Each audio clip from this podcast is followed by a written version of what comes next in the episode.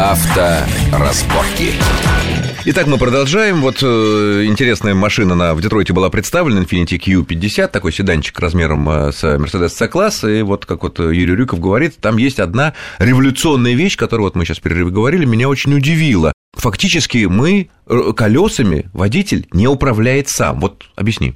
Да, именно так. То есть фактически как в компьютерной игре. Поворачивая руль, э, водитель лишь задает блоку электроники определенные команды. То есть прямой связи механической с колесами на этой машине То нет. есть шестерни рейки стандартной нету, вот тяг. Она вот есть, но только для аварийных случаев. Когда электроника отказывает, тогда механической системой можно А, воспользоваться. можно Да. вытащить откуда-то Но из это, треб- это требование безопасности.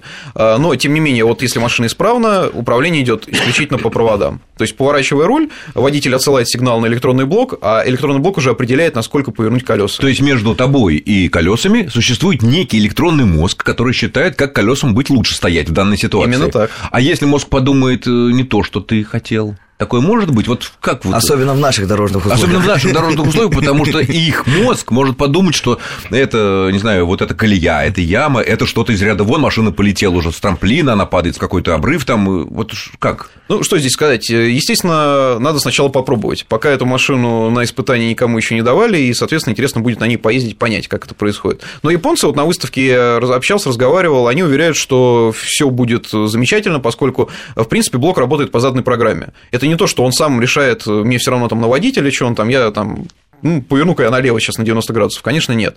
Есть определенная программа заданная, и я думаю, ну, как как и любой, в общем-то, э, ведущий автопроизводитель, естественно, все было просчитано, Хорошо, а вот смотри, если такой, вот как они объясняют такую ситуацию, вот попадают наши колеса в колею, да, мы держим руль право, прямо, потому что мы хотим ехать прямо, а колеса своей, что резиновой, в- резиновой кожей, они что, чувствуют, что они попали в колею, или там какие-то датчики стоят, что на колесо какое-то пошло, вектор силы какой-то не такой? Ну, естественно, есть датчики. То есть это не то, что действия водителя всегда будут приоритетны. То есть это не значит так, что я хочу поехать налево, а электроник скажет, поеду направо. Такого не будет. Эта система создана для чего?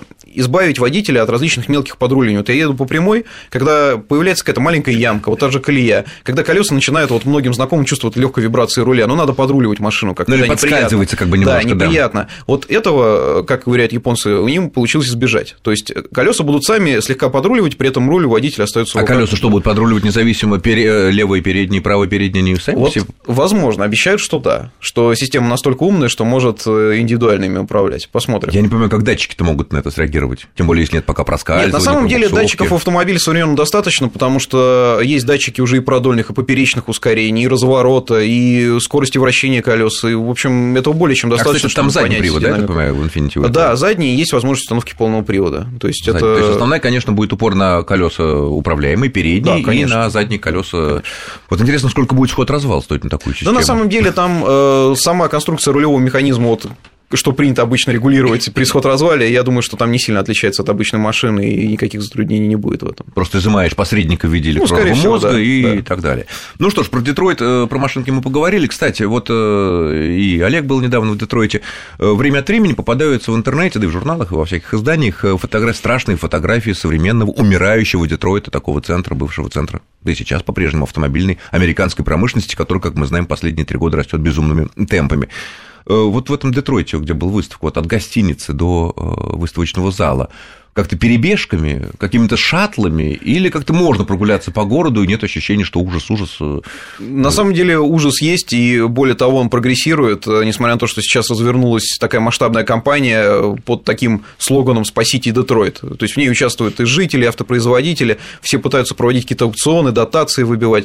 Э, Но но- жители достались небогатые совсем. Да, На да. велфере все сидят. Именно так. И сейчас как раз идет речь о том, что говорят, собственно, сами жители и власти, что реально сделать. То, что город все-таки обанкротится, его разделят на несколько частей и э, каким-то образом будут создавать что-то заново. Ну, присоединят к соседним Пока- графствам, которые так более-менее да, пока становится все хуже, но, э, естественно, от гостиницы до выставочного комплекса дойти можно пешком, но, в общем-то, ночью я делать никому это не советую, потому что встретить там э, какого-нибудь неприятного субъекта гораздо проще, чем нормального человека. Которого, тем более, в темноте не отличишь еще. Конечно, конечно. И учитывая, что там полно наркоманов, алкоголиков и непонятных различных таких мутных личностей, то что случится, предугадать его действия невозможно. Идешь и не А понимаешь, зачем что они тогда вообще впереди. проводят салон в Детройте? Ведь можно же, есть много нормальных городов, там тот же Нью-Йорк, тот же там Ну, Лос-Анджелес, на самом знаю, деле, там Денвер. ведь Детройт, вот все вот это вот, э, так скажем, э, ну не зло, это назовем разруха, оно сконцентрировано в центре города, в даунтауне. Кругом пригороды достаточно богатые. Там так называемая восьмая миля, вот севернее живут вполне обеспеченные люди, там нормальные дома. Обычная Америка одноэтажная, как ее называют.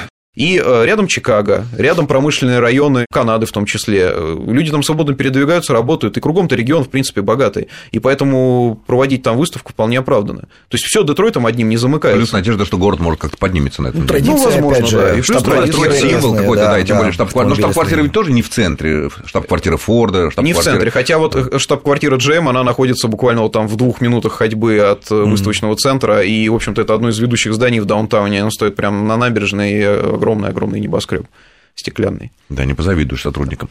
Ну что ж, тогда вернемся к теме итогов автомобильного года в целом. Вот э, в России темпы продаж за минувший год россияне купили на 11% больше новых автомобилей, чем за, э, в 2011 году. И ну, темпы, темпы этого роста как-то очень сильно заметились к концу года. В декабре практически там нулевой прирост был по сравнению с предыдущим декабрем. Э, вот как вы можете это объяснить, и что это означает? Означает ли это, что мы в будущем году, в наступившем году, будем покупать гораздо меньше новых машин, и, соответственно, это может сказаться там и на ценах отрицательно и так далее? Олег, твое мнение? А, мне кажется, что это очень хороший год с точки зрения потребителя будет. Машин много на рынке будет в этом году, соответственно, вырастет конкуренция. Дилер будет продавать машины уже, а не выстраивать в очередь людей. Опять же, рынок будет цивилизовываться. А сладкие есть... скидки? Э, скидки мы видим, что сейчас продолжаются, и это будет весь первый квартал. Я думаю, что очень сильно будет зависеть от того, насколько э, огромные потери там дилер понесет вот в этот период распродаж. То есть, если уже понимание будет того, что хватит скидок, надо все-таки зарабатывать, а зарабатывать им нужно, это правда, потому что те инвестиции, которые они делают в дилерские центры, ну, они как бы при нулевой марже там э, на автомобиль новый проданный, пока себе сервис не окупает все эти инвестиции и запчасти, и там доп. оборудования, и финансовые услуги. Нет, ну, за рубежом, например, где развита дилерская сеть той же Америки, продажа новых машин дает, ну, 5-7% от общего объема прибыли. Остальное это сервис, продажа, да. впаривание, скажем так, запчастей. Трейдин, трейдин, ну, трейдин еще, да. да. да. Там структура другая, 100 лет рынку, собственно говоря, все по-другому, а нашему рынку только 20 лет. Соответственно, да, вот сейчас дилер понимает, что, наверное, нужно ориентироваться на другие э, источники дохода, э, но пока процесс идет тяжело. Поэтому я думаю, что вот задача э, лучшая в этого года – это остаться в нулях к 2012. Мой прогноз – немножко рынок должен уйти вниз, может быть, на 5 может быть, 7%. Даже в целом, да? Да, да. Угу, понятно. А, опять же, он, наверное, вниз уйдет не для всех. Будут производители, как мы видели по прошлому году, которые прирастут, прирастут больше рынка, э, заберут доли рынка у коллег-конкурентов, а будут те, которые вот потеряют все. Это ну вот, кстати говоря, если смотреть по брендам, по российским продажам, то, э, в принципе, кто вот потерял э, по сравнению с предыдущим годом? Лада, ну, бренд Лада было продано mm-hmm. меньше машин, но это имеется в виду, конечно, модифицированные зубилы, которые так уже вот 14-15 модель, которые снимаются, ну, классика, снимаются ушла, с продаж, потому что все остальные машины, они, в принципе, нормально продаются, и Приоры, и Гранты и так далее. Вот, ну, Део меньше стало продаваться, ну, понятно, все ждут mm-hmm. новую обновленную Nexia и так далее. Peugeot на нуле все растут, у Peugeot 0. Почему, кстати? Они выпускают новые модели, постоянно красивые такие машины. Необъяснимо. Сузуки минус 8, еще меньше продали. Вот перспективы вот этих тех, которые топчутся на месте, э, ну, кстати говоря, и Mitsubishi еще тоже 0, да, они будут продолжать падать, они обречены вот как-то на нашем, по крайней мере, рынке. Хотя потому что вот если взять Mitsubishi, да и Suzuki, там и Mitsubishi рушится просто и в Европе, и в Америке. В Америке весь рост, Mitsubishi падает на 30%, Suzuki тоже падает немного. Там Suzuki вообще с американского рынка уходит, с автомобильного у нас тоже будет какая-то, что называется, укрупнение ну, я бы сказал так, что каждый случай надо рассматривать угу. индивидуально, потому что много, естественно, здесь будет зависеть уже, вот как Олег правильно сказал, машину уже надо продавать, не просто устраивать очереди. Соответственно, надо подбирать удачный продукт, э, выстраивать удачную стратегию по маркетингу и по ценам. Вот здесь вот, например, ну, если в частности брать Peugeot, у них есть, в принципе, сейчас сильная модель 408, которая, в общем-то, действительно ложится, так скажем так, российские представления о таком доступном большом автомобиле. Большом и недорогом, Да, то есть, да. ну, можно, если, если модель... Да еще и седан. Да, если, если, если модель, если модель пойдет, то хорошо. То есть, потому что пока все, что делала Peugeot, это было, скажем так, это красиво, не более того, это не было интересно по цене, по комплектациям и по ездовым ощущениям. Именно для России, имею в виду.